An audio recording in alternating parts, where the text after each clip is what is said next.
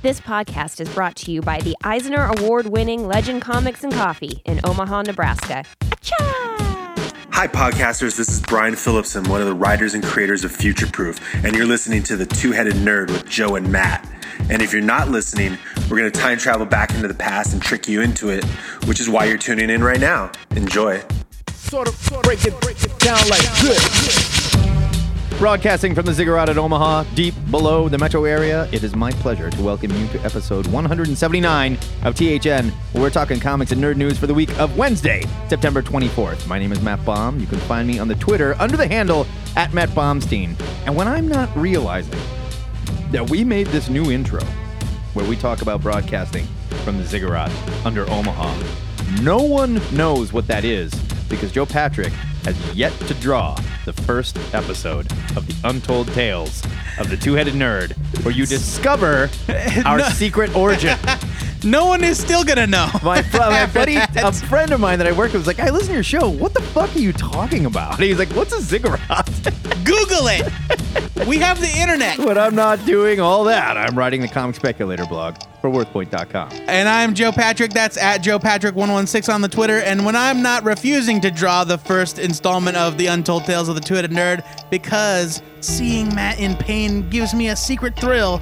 I'm or the you're lazy. One of the two. It's not that. Listen, I am busy.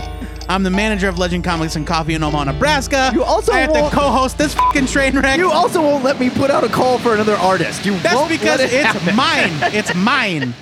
In this week's episode, you're going to hear our mostly honest reviews of Aliens, Fire and Stone, and Roche Limit. Number one, it's Roach, right? Not Roach. I think it's Roche, After that, like Rochambeau. we'll okay, we'll review ten more of this week's new comics faster than Super Pro himself can right the sinking ship that is the NFL during the ludicrous speed round, and then we're going to visit the THN Sanctum Sanctorum, where we're consoling some of our pirate buddies after a very difficult talk like a pirate day last week, and You may notice this is all slightly out of phase with reality. I reality. don't know what you're talking about. And we'll also be talking about next week's comics. And finally, we're going to review a whole damn graphic novel. When we play Take a Look, it's in a book and review The Shadow Hero. But before we get the show on the road, let's take a peek behind our couch to make sure there aren't any virtually priceless original Tintin pages back there.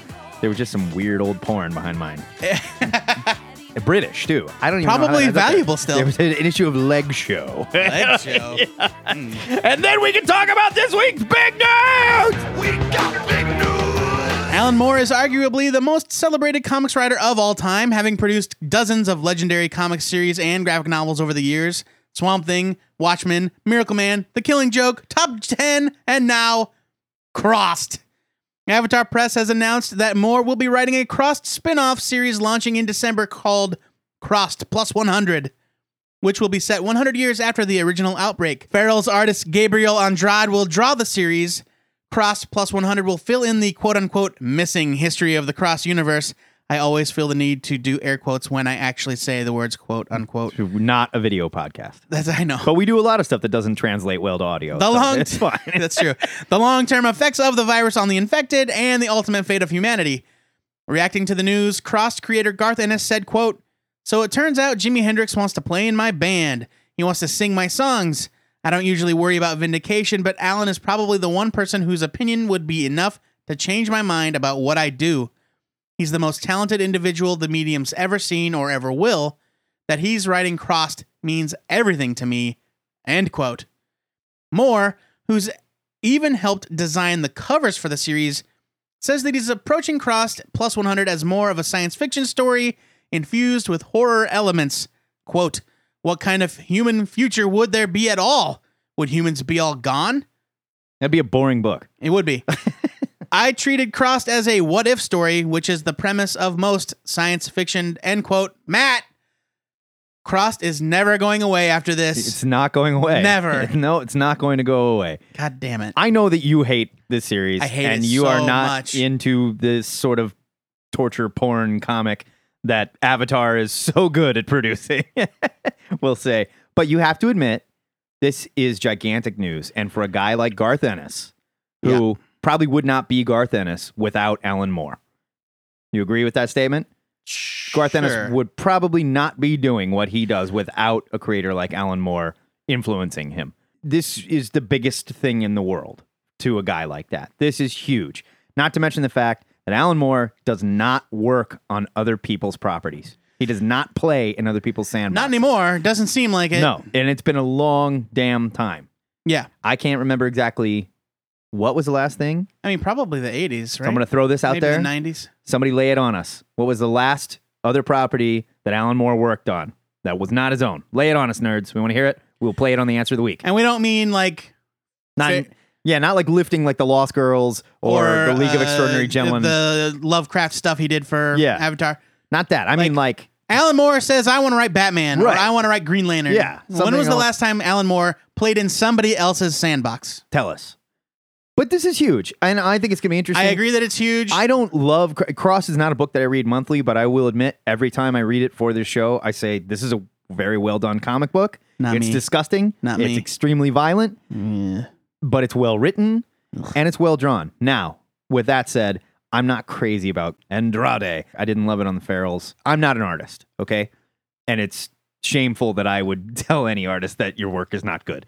But I will say I don't understand why Avatar can't get someone better to do this stuff. It's Alan fucking Moore. okay, n- uh, You know? I mean, I don't necessarily think that the guys that draw Avatar comics are bad. no.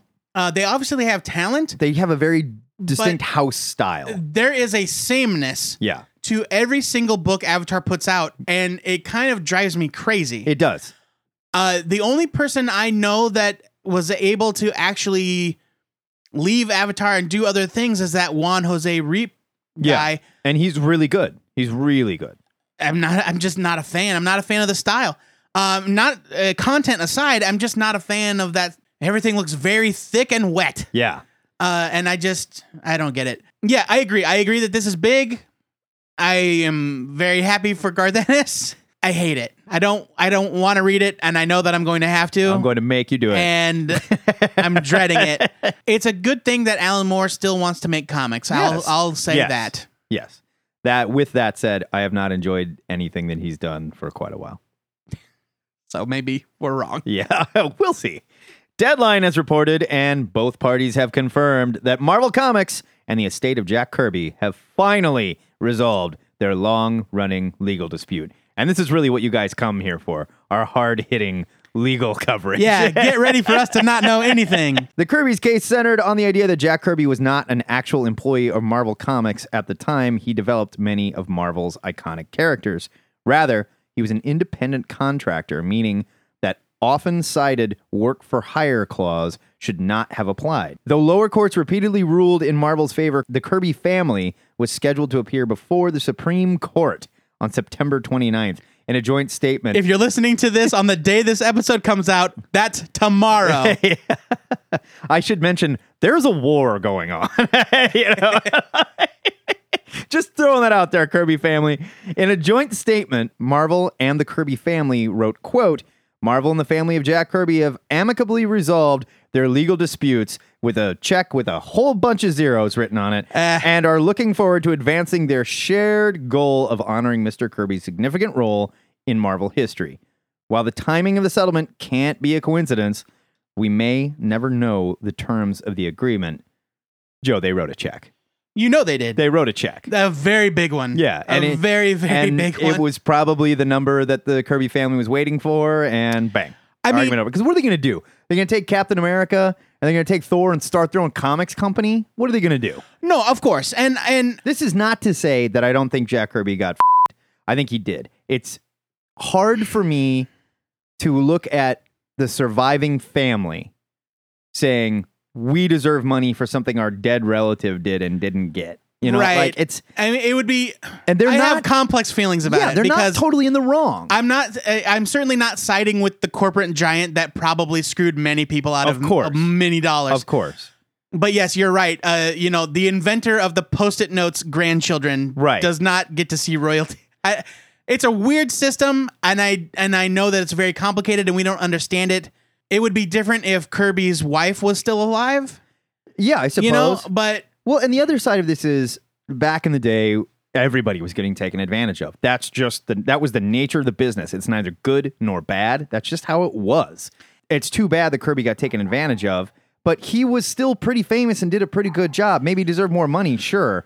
But it's like there were so many other guys that got stepped on too that we just don't even talk about because they didn't happen to invent Captain America. Right. And it's a weird situation. And again, we'll never know all the details. Good news is it's over. I'm happy. The long national nightmare is over. yes. Yeah, our friend Chase uh, said something when this news broke. Hopefully, it will lead to Kirby's name being credited more than it has been. You know, I feel like that's kind of already happened though. you know, at the end of a movie, at the start of a credits, where it's like based on characters created by Jack Kirby.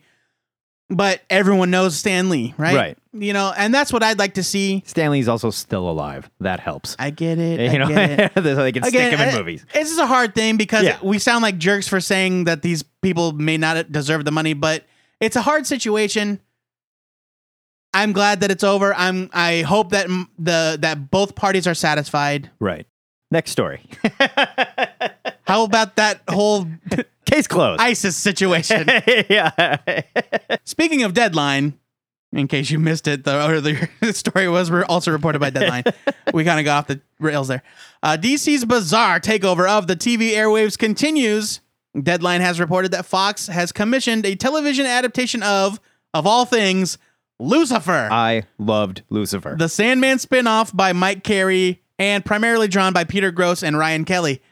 The network has made a put pilot commitment, which means that Fox has to air at least the first episode or face substantial monetary penalties. Thank you, Wikipedia. I thought it was putt pilot, like it was a golf reference. But I that- wasn't sure. That has two T's. Putt pilot. I guess that's true. Here's the series description according to Deadline. Quote Lucifer, bored and unhappy as the Lord of Hell, resigns his throne and abandons his kingdom for the gorgeous, shimmering insanity of Los Angeles, where he opens an exclusive piano bar called Lux. End quote. I guess ad- ad- adventure ensues. I don't know. Oh, you never read any Lucifer? Look, man, I'm a good Christian boy. Oh, please. If the description is accurate, Lucifer promises to be a fairly faithful representation of the source material. Californication creator Tom Kapinos will write and executive produce. My religious upbringing prevented me from reading Lucifer. Do you think it's a good fit for sh- television? First of all, Lucifer was pretty far. I that's not why I didn't read I know, I know. But Come on. Lucifer was pretty far from, you know, like a Satan metal adaptation. I get it. like, He's he's not even as evil. like I read Sandman, I get yeah, it. he's not even as evil as the son of Satan in Marvel. You know, like right. he's just a good-looking dude. Basically, I loved Lucifer. Mike Carey just absolutely nailed that series. I own every issue of that series. It was wonderful, and it was sort of Lucifer walking amongst us, trying to figure out why he, like back in the day, you know, fell from heaven, being so angry at man, you know, because he was no longer the angels were no longer God's chosen or whatever. And it's just him on earth living amongst us, trying to figure it out. What's wrong with humanity? Why does God love these assholes so much? It is a wonderful story. It is It does wonderfully sound like a really good, you know, skeleton for Yeah. a serialized show. And they never really made Lucifer a good guy or a bad guy. He was a conflicted figure, is what he was. And he did good things and he did bad things, much like humanity, and sort of realizes his own humanity by being with us. I will tell you, I love Californication as well. It's a wonderful show. And Tom Kapinos, who wrote and you know executive produced that, is brilliant. And I think it's a perfect fit. And if Californication didn't exist, I would say grab the star, David Duchovny, and make him Lucifer. He'd What? be fing perfect. Not handsome enough. Are you kidding No, me? how- Matt, Lucifer was beautiful. He was the morning star. You're telling me Duchovny's not a sexy freak? He's Oh, get I outta think here. He's weird sexy. He's gorgeous. I He's love not him. Like I han- love him. Traditionally handsome, no. I think it's going to be awesome. And if they're going to do it right, then Lucifer has to be like beautiful white haired, like young David Bowie. Or yeah, something, sure. I mean, you know? kind of androgyny, Yeah. sort of. Yeah. Tilda Swinton He's is beautiful. Lucifer. Ooh. no. Uh, nerd bet. There's no way in hell that show is actually called Lucifer, You know what? especially not on Fox. you know what? I'll take it. Okay. I will take that bet. I'm adding to the nerd bets right now. I think they call it Lucifer. I think they go straight with it. And people All go, right. oh, what? We have to watch to uh, see what this is set, about. Set the DVR, mother. yeah. if we're going to protest this, we've got to watch, you know. Sure. It'll be interesting. I'll take it. All right. I'm super excited for this, though. Okay, good. Just Uh, put a pin in it. I, lo- I loved Sandman. I just never, I never read any of the Sandman Oh, spinoffs. it's a great read. I started to read The Dreaming. I, the, uh, they only put out two trades of it. I didn't and love the. I just petered out. Didn't love that. Lucifer So- was easily my favorite Sandman spinoff. I'll have to check it out. They're coming out with those uh, deluxe softcover volumes. Oh, wonderful film.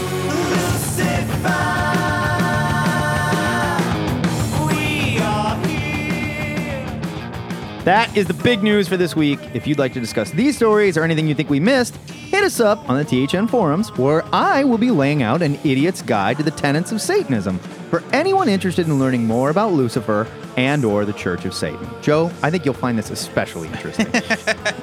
Joke's on you. I already know everything about Satan. Whoa! Every Sunday, my favorite fallen angel, Joe Patrick, posts the question of the week in the THN forums. Joe, what are we asking the listeners this week?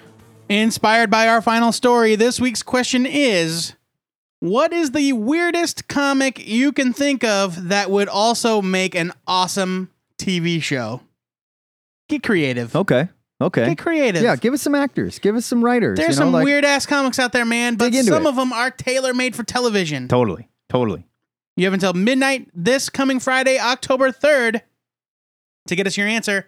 You can call and leave a message with your answer using Skype. The Skype handle is two headed nerd, all one word. Or you can call the Ziggurat hotline 402 819 4894. Keep it under three minutes, y'all. You'll get cut off. It's true.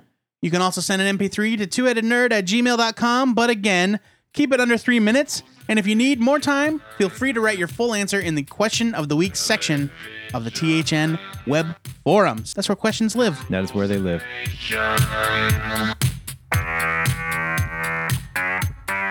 It's review time on THN where Joe and I put on our work boots, grab our shovels, and dig into the manure that is two of this week's new comics. Joey, That's weird. shoveling comic shit. That's what we do here. What'd you pick to review this week? This week, I'm reviewing Roche Limit number one from Image Comics, written by Michael Moreci, with art by Vic Malhotra and colors by Jordan Boyd. The one guy with the last name we can pronounce. Yeah. This is your standard 32 page comic for $3.50.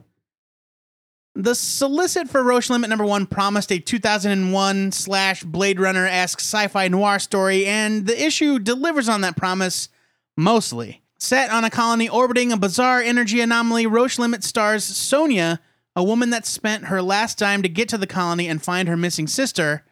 Or maybe it stars Alex Ford, the fast talking drug dealing con man. or it could be Gracie, the toughest nails madam that doesn't take any prisoners when it comes to protecting her girls. This was my main issue with Roche Limit number one. It throws so many disparate elements at you over the course of the issue that it's hard to get too invested in anything. It's ambitious, but for me, it tried to cover too much ground. I did love the art by Vic Malhotra. Uh, his style felt like the love child of Michael Lark and Michael Avon Oeming. Totally. Which perfectly Completely agree. perfectly suits this future noir setting. Malhotra's art has a cartoony quality, but it's still rooted in realism just enough to keep the book gritty and grounded. The coloring by Jordan Boyd straddles the line between bright sci fi and shadowy noir perfectly. The book is also well designed in a very Jonathan Hickman kind of way, from the 50 50 graphic design versus line art cover to the vector map of the anomaly dropped in after the opening scene. Overall, I did really enjoy Roach Limit number one, but I needed a little bit more setup to get invested in the characters. As it stands after this first issue, I don't really care about any of these people any more than I did before I read it.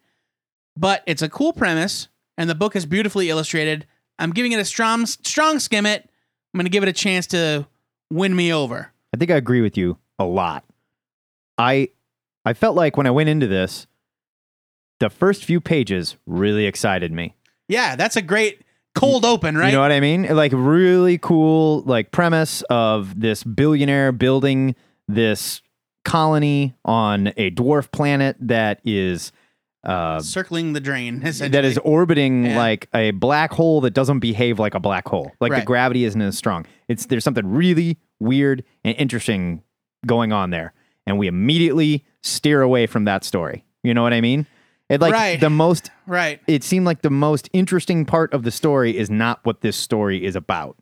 And that kind of pissed me Yeah, off. Yeah, you know what? Actually, that is an excellent point that You know what I mean? didn't ever occur to me. That's that's that was the first thing that hit me. I was like, well, wait a minute. What this about could that? have just as easily taken place on Earth. Yeah, I was anywhere. like, time out. What about that? In any time You know? period. And maybe Yeah. we're gonna get to that.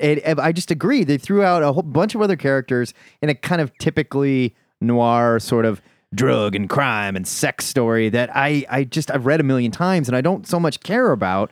Right. And there was too many of them for me to get invested in it. When you already have this kick-ass idea, You're right. show me that story. I, am waiting for the hook to actually apply to the plot. yes, and it didn't here.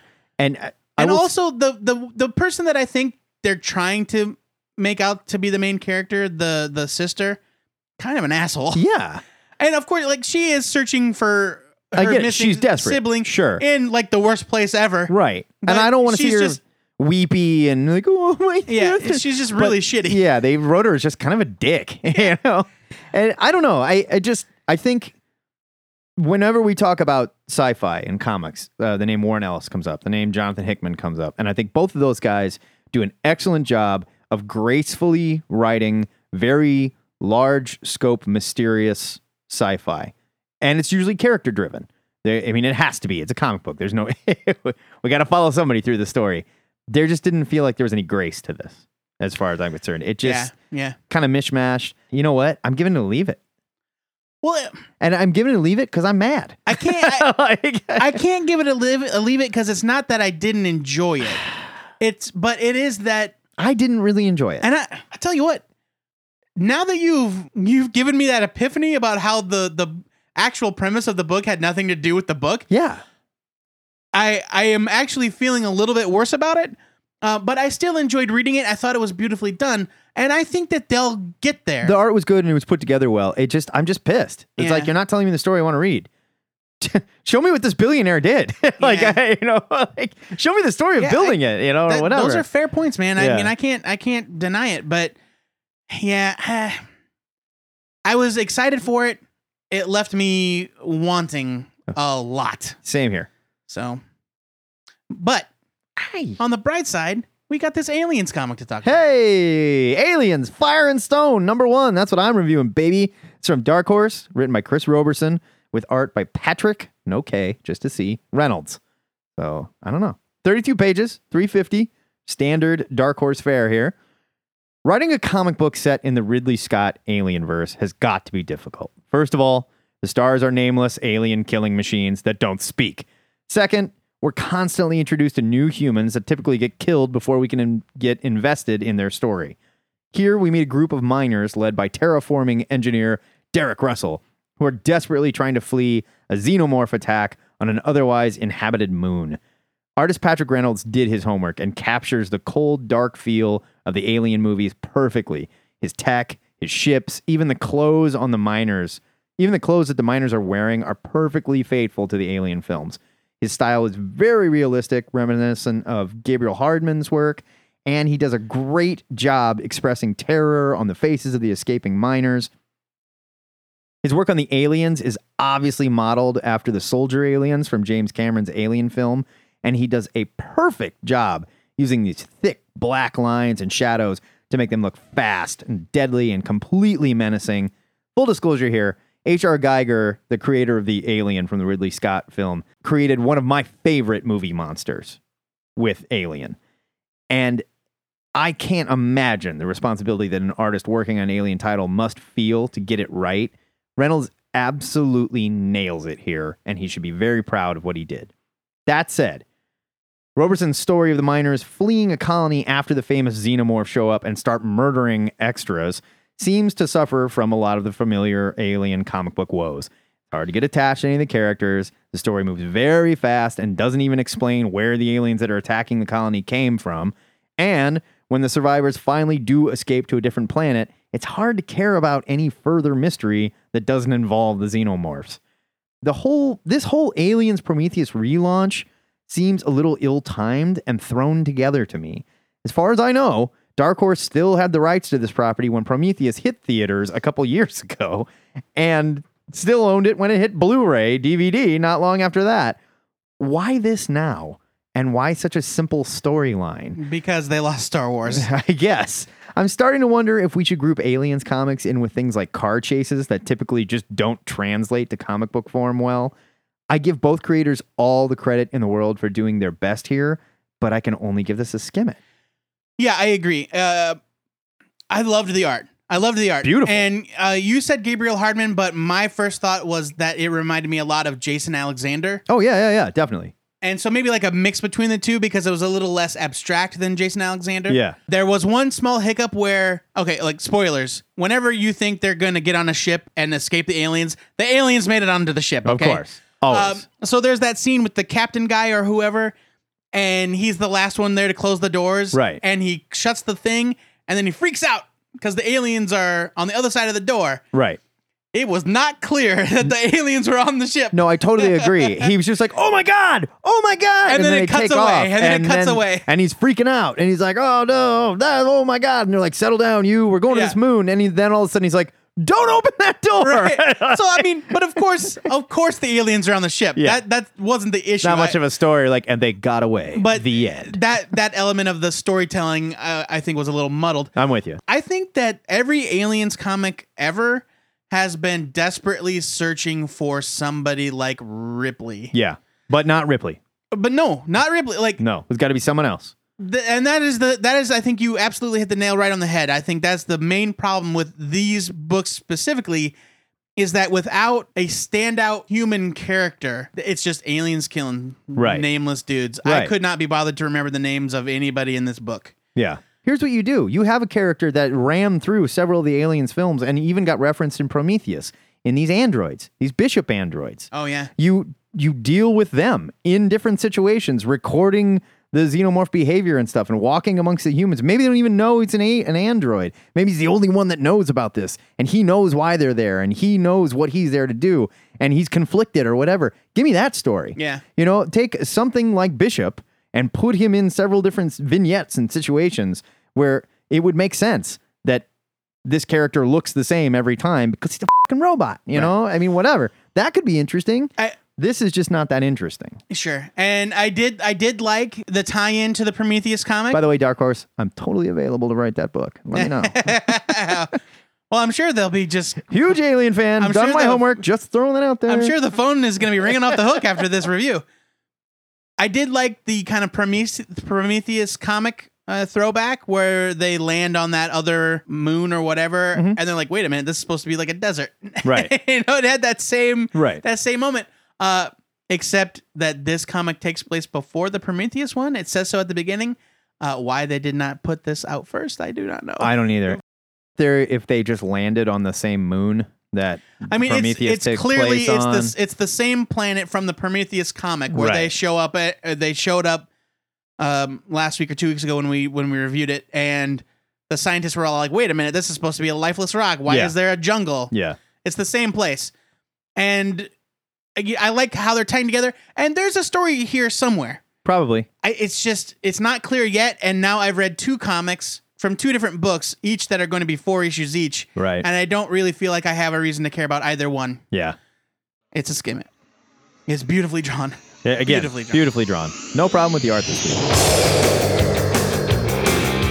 So that is a skim it and a leave it for Roach Limit, and a double skim it for Aliens, Fire, and Stone. We, we have no feelings for these books. We are mad. and of course, we want to know what you xenomorphs and drug dealing space station guys What- whatever he's supposed to be. thought of these comics. So give us the straight dope over at the THN forums, which you can find by clicking the forum button at twoheadednerd.com. I would have also accepted one-eyed lady pimps. Oh, yeah. All right. But that's it. We're moving on. It's been a bad couple of weeks for NFL Commissioner Roger Goodell, and things look to get worse as the public outcry for him to step down gets louder every day. But in recent interviews, he seems more confident than ever. And with the powers of his linebacker sized ego and perfect hair, he's not going anywhere. Until such time as the sponsors tell him he is. Only one man can save the NFL and bring back its good name.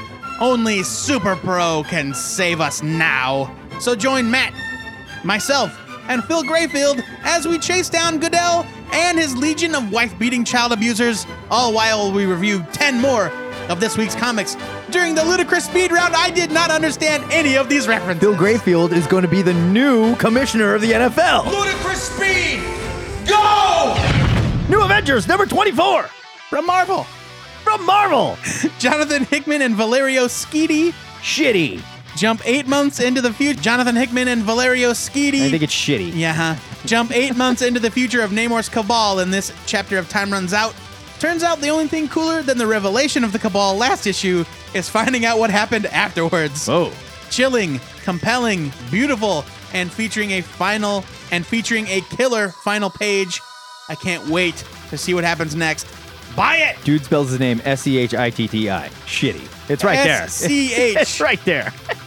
Future Proof number one from Bliss on Tap. This is the story of two time traveling agents from the future working for an AI that acts as humanity's steward while constantly sending people back in time to take care of problems in the continuum that could wipe them both out.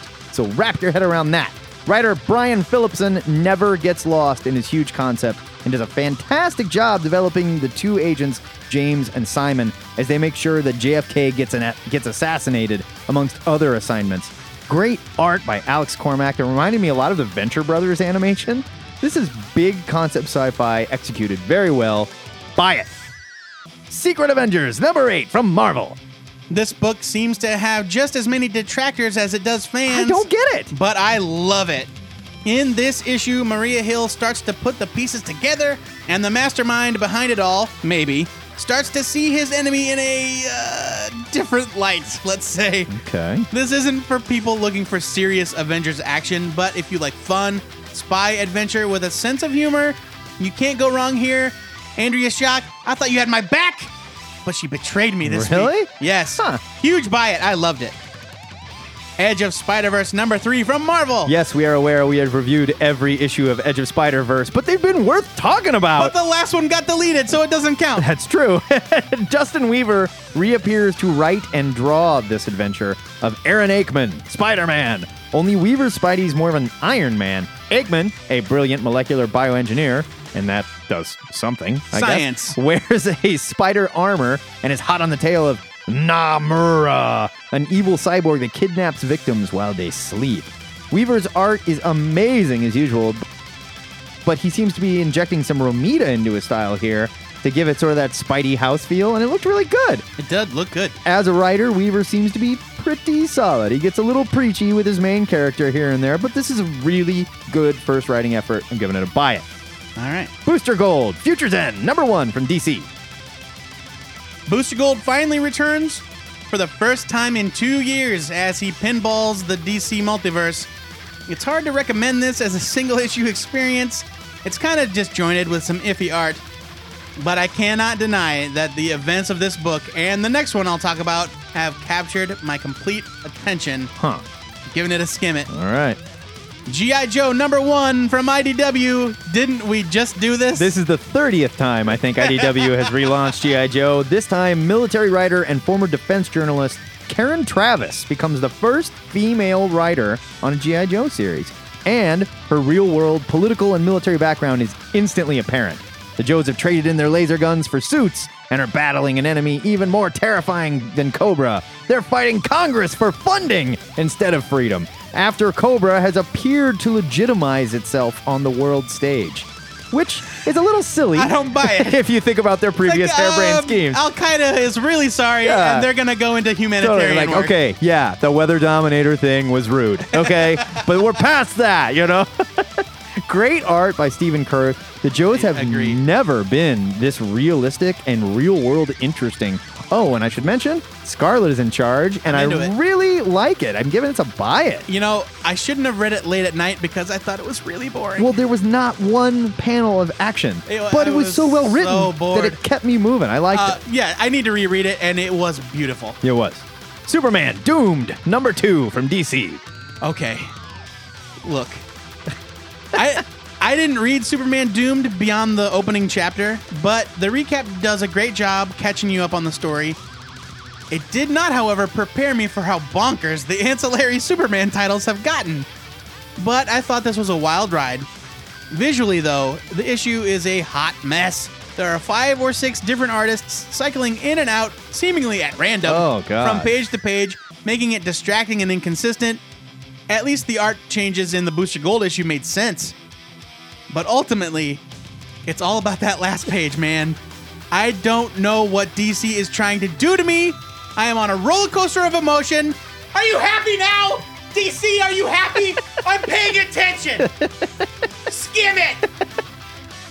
A town called Dragon, number one from Legendary. Why is Judd Winick not writing comics on a regular basis? I miss that guy. I feel like every time I pick up a comic written by Winnick, I enjoy it, and this was no exception. I'll be honest, this comic is a bit of a mess. There's a lot going on here. There's Vikings killing the last dragon on the Earth, and then taking the last dragon egg on Earth to Colorado via Leif Erikson and a group of Viking explorers. That's history. Fast forward to today, and Dragon Colorado is a tourist trap featuring every dragon themed business that could be opened. We get hit with a ton of characters here and a huge story, but Winick makes every one of them human, believable, and even funny. Stunning art here by Geoff Shaw, a name I don't recognize. but This guy is great. This comic was amazing, and I'm giving it a buy it. I haven't read it yet. It was fantastic. I've been really dragging this week. Okay. Nailed right. it. Butterfly number one from Boom. Screenwriter Arash Amel teams with comics creators Marguerite Bennett and Antonio Fuso for this espionage tale about a deep cover spy whose cover is blown when she's framed for murder. There's a fairly obvious twist, but it comes at the halfway point, and then the story starts to rewind and shift perspective. It was really well done, and more artwork from Antonio Fuso, G.I. Joe Cobra. Yeah, so if, I was going to say, if you've got a double deep cover or a Yeah. double agent story, Fuso's your guy. Yeah, always welcome. Buy it. It was awesome. What? Tales of Mr. Rhee, colon, Karmageddon from Devil's Due. Okay, I didn't pick up on the whole Mr. Rhee thing for some reason until like page six, and when it finally hit me, when one of the characters in the book points it out, it's like, oh god, that's dumb. Mr. Rhee is a black magician in the Afro-American sense. Not like Black Magic. No, he's he is uh he is to black magic as King's X is to black metal. they are black people playing metal. He fights demons and devils after the rapture, working for a group called Promise, which stands for Permanent Reduction of Monsters in Society Everywhere. Womp womp. Add that one to the list of dumb acronyms. This is the second volume of Mystery, and first time readers like myself might be a little flung into the story. Here we see him getting into bed with some woman in lingerie. I guess it's still important to still feel sexy after the rapture. And then the story abruptly jumps to Mr. Rhee rescuing some very religious siblings after their parents were violently murdered by demons. It's then we learn through flashback that Mr. Rhee was molested as a child by his magic teacher. Whoa. Yeah, I'm not making this up. This was a complete mess, and the cartoonish art of Seth Damoose, while good, seemed out of place for this story. It was really violent, and I feel like Michael Avon Oeming is the only person who can really nail cartoon violence. I'm giving this a really low skim it. Borderline leave it. Uh-huh.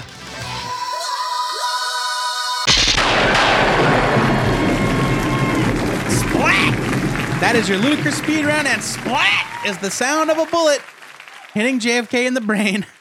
As seen in this week's issue of Future Proof number one, I'm sorry, Mrs. Onassis Kennedy. She's dead too. I mean, you know. and that makes it okay? yeah, sure. we speak ill of the dead all the time.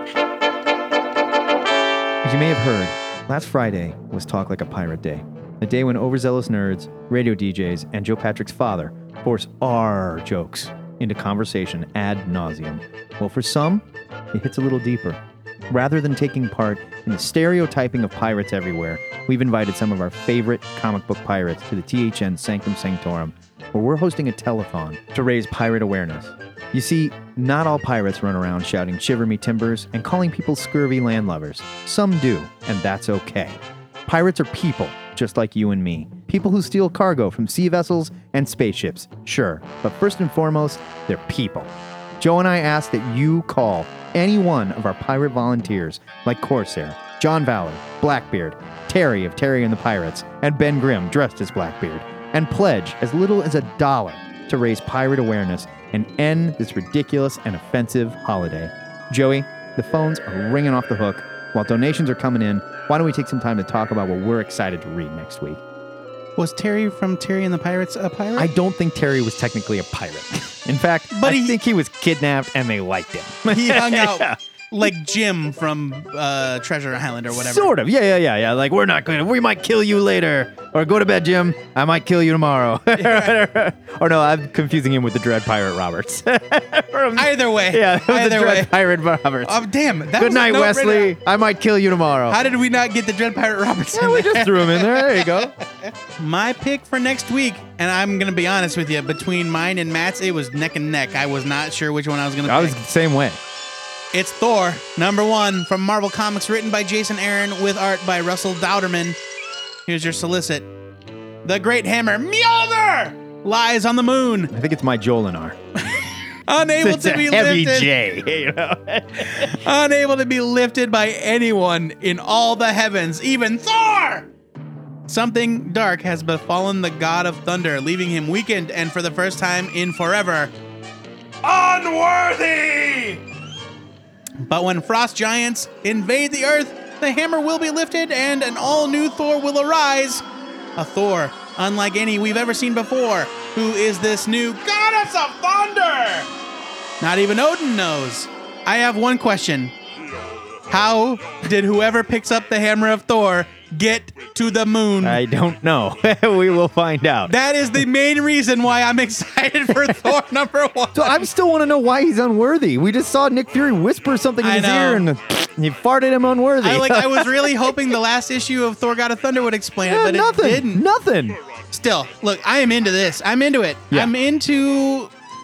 It's a roller. Comics are a roller coaster ride, man. Yeah, and, and look, everybody, settle down. Settle down. I know there's a bunch of you still pissed that this is happening. You know you're gonna pick this up because you got to see what happens.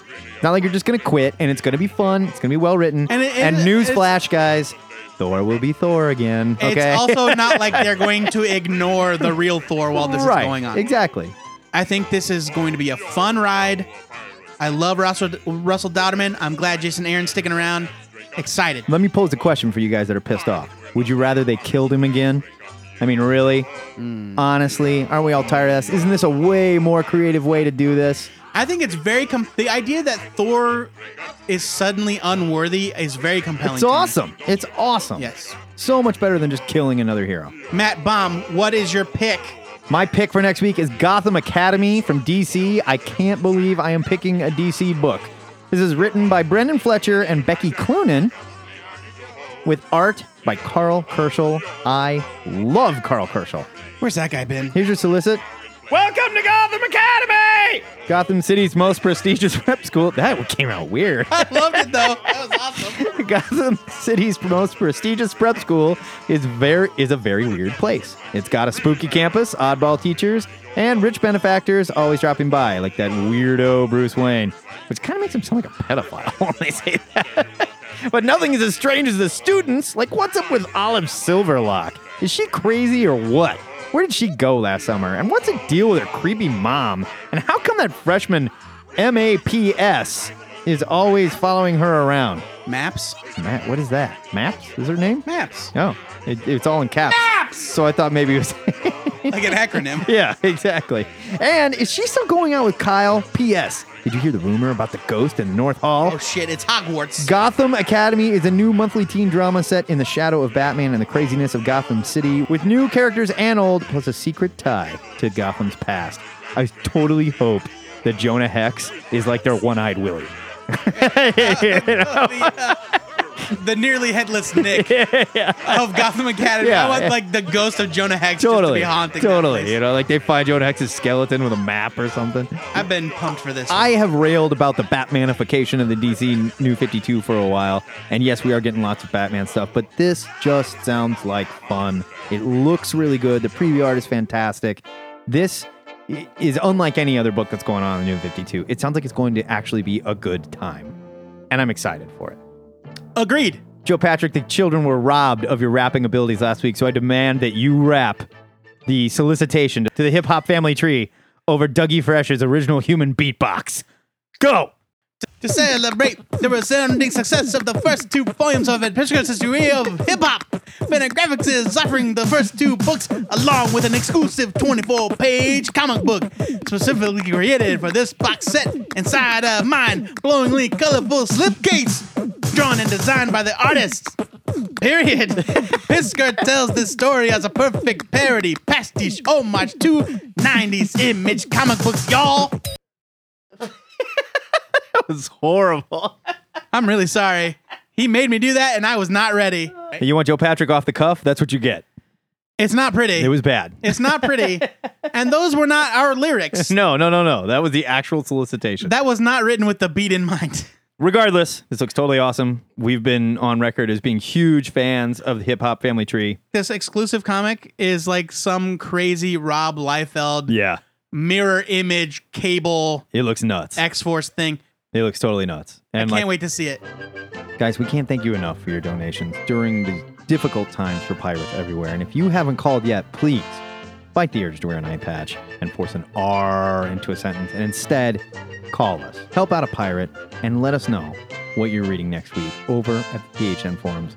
Feel free to make fun of Joe Patrick for that terrible rap. You know what? Ironically, if this were an actual telethon and they did put a rap on there, that's probably about as good as it would be. It could be. That it could be true. Sally Struthers be dropping beats or what?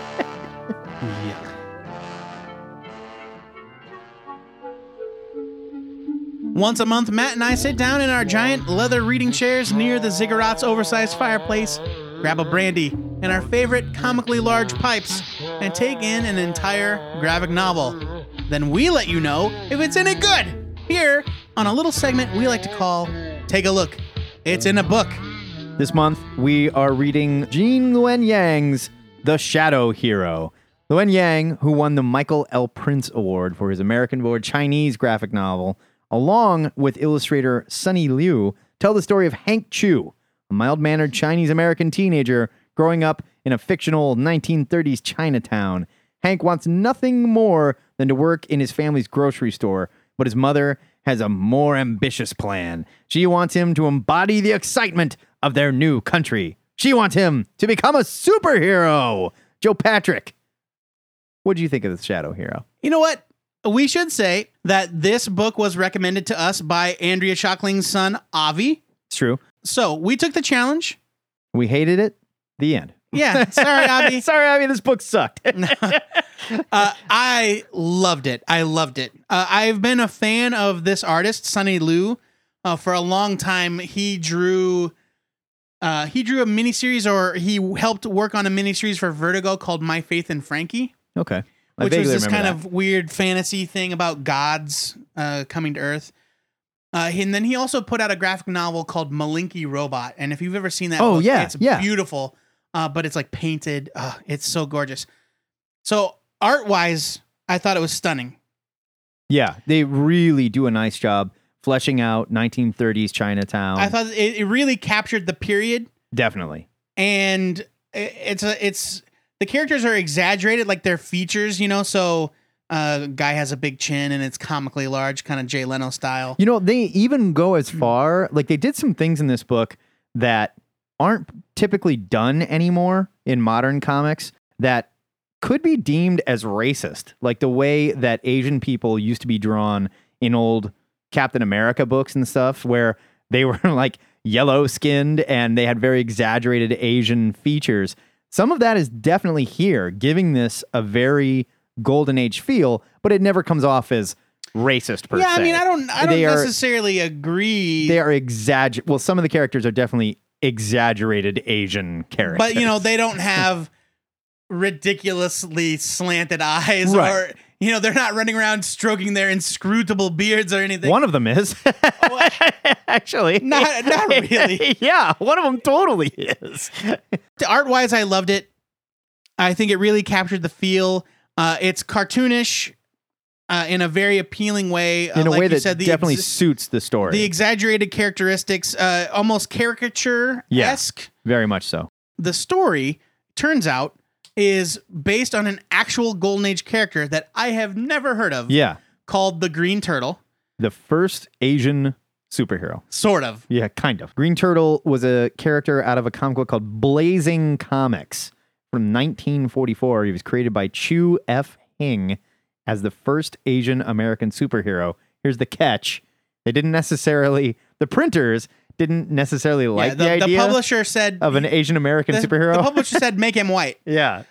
So Hing, in an act of, I, we'll never know. This is all this is all uh, apocrypha, but in in a supposed act of defiance, Hing refused to ever show. Well, he obscured his face. Yeah, he's either got his cape in front of him, or he's in the shadows, or whatever. Smoke or whatever. Or, or you're seeing him from the back. Gene Luen Yang speculates in the back matter here that was his way of saying, you know what, this is an Asian American character. Yeah. they, those those publishers can it suck was it. his act of defiance, him saying, "You're like, I secretly know he's Asian." There, Right.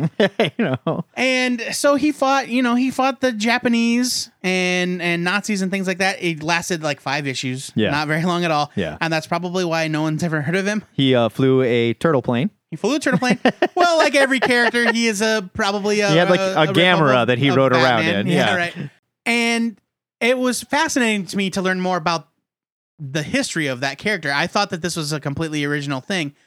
And this is not necessarily a retelling or an update of that story. We should add. This is more of an homage to that right story. they they took they took the bare bones of that character who was really never around long enough to actually be fleshed out and created a backstory for him and a history and an, an explanation for why there's a turtle shadow following him around everywhere right.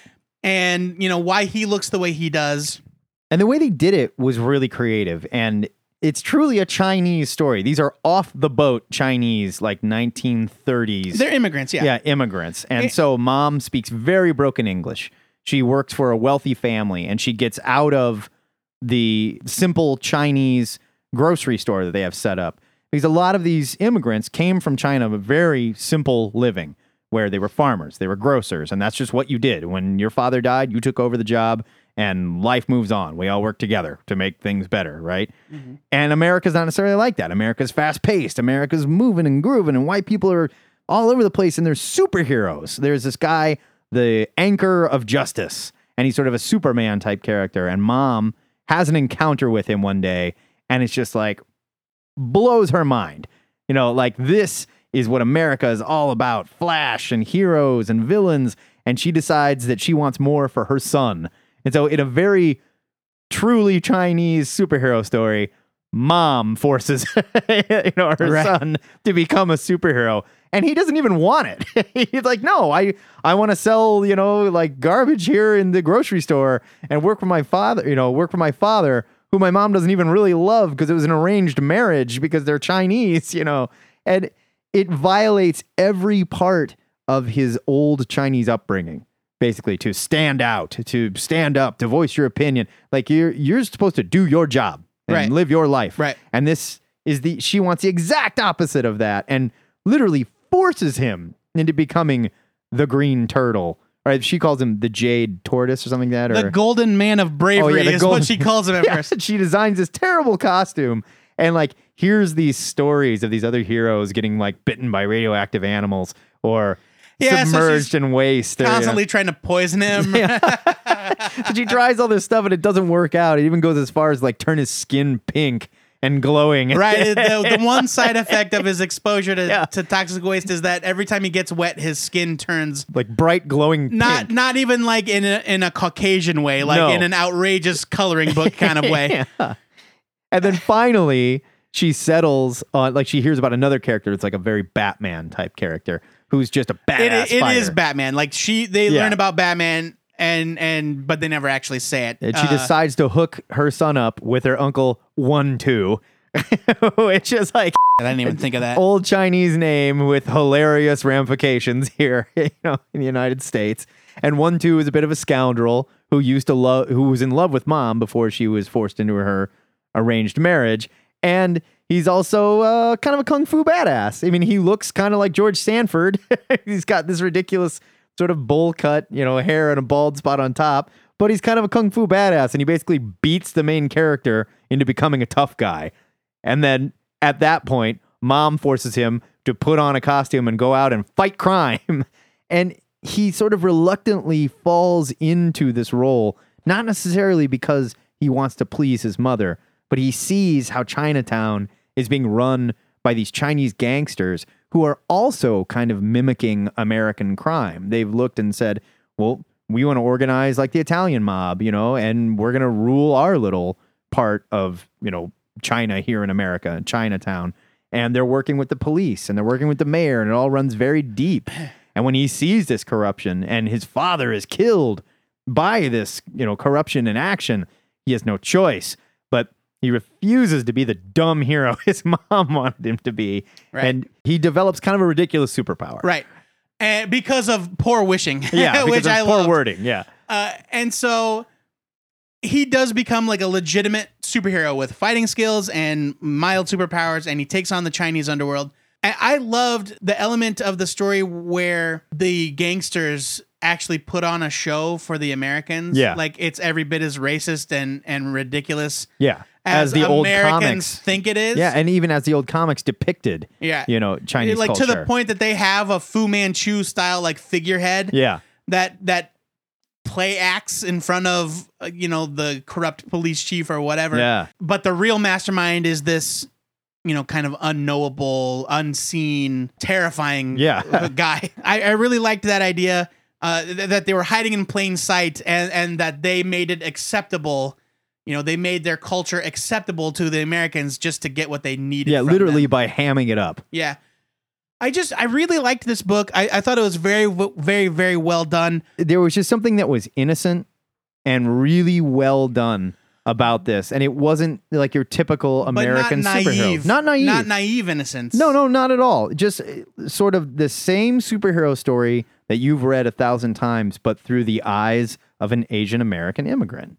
And Right. it played out wonderfully. It, it it's It, there was a bunch of unexpected twists. There was a bunch of plays on like old 1940s and 50s golden age tropes that are instantly recognizable. Like there's a Dick Tracy character that's obviously Dick Tracy. right. He's in a yellow raincoat. yeah. It's, it's told through the lens of a foreign culture, but not in a way that is unrelatable. Not at I've all. still found it very relatable. There's a, a, a thing that happens on the last page between the green turtle and the anchor that like m- just made me melt. Yeah. and I'm not gonna obviously not gonna spoil it, but like that moment where you realize that Hank has actually become a hero and isn't just pretending to be a hero Right. To to get the people that killed his dad Right. or to protect his grocery Or store. Or just trying to be an American hero or Right. whatever. like he is I was like, "Oh, he's actually he did it. He is a superhero." Right. I am excited to read more by this author. I love Sonny Liew. I hope to see more work by him as well. Absolutely. But for me, this being my first exposure to Gene Yang, I'm excited to read anything that that dude puts out. I definitely want to read more of his stuff too. yeah, this is a huge buy it for me. I will share my stack of Gene Yang books Oh, with that's you. so nice of you. Thank you. If Such you, a baby. if you guys have a graphic novel you'd like to suggest to us for us to read, like Avi did, you can hit us up on the forums. You can hit us up on Twitter. You can send us an email. There's a million different ways to suggest one you want us to read next month on Take a Look. It's in a book. What are we reading, Joe Patrick? I think we decided on leaving Megalopolis, Megalopolis? leaving Papadopoulos Leaving Papadopoulos. by Gail Simone and Jim Calafiore. That is true. we got a copy.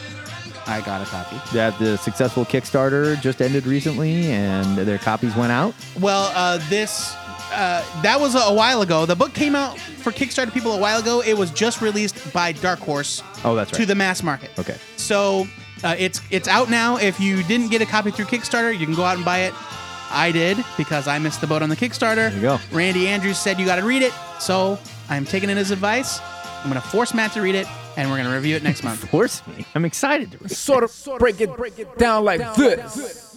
And that is it for the Phantom episode 179 of THN. If you can't get enough of these two American boys butchering the pronunciation of foreigners' names, you can subscribe to this show on iTunes, Stitcher, or TuneIn, where we still need your star ratings, your reviews, and your thumbs up, your little hearts, which is what you do on TuneIn and say you love us, because it helps us connect with other potential listeners. Thank you to all of our donors. You keep us in cutoff t-shirts and chrome sexy lady bud flaps.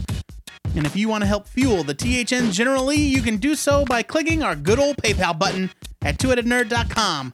And if you want to become a sustaining member, it's as easy as clicking the Make This Donation Monthly box. And as little as a dollar a month really does help. If you're interested in sponsoring this embarrassment of a podcast, we can't settle on a theme. It's obvious.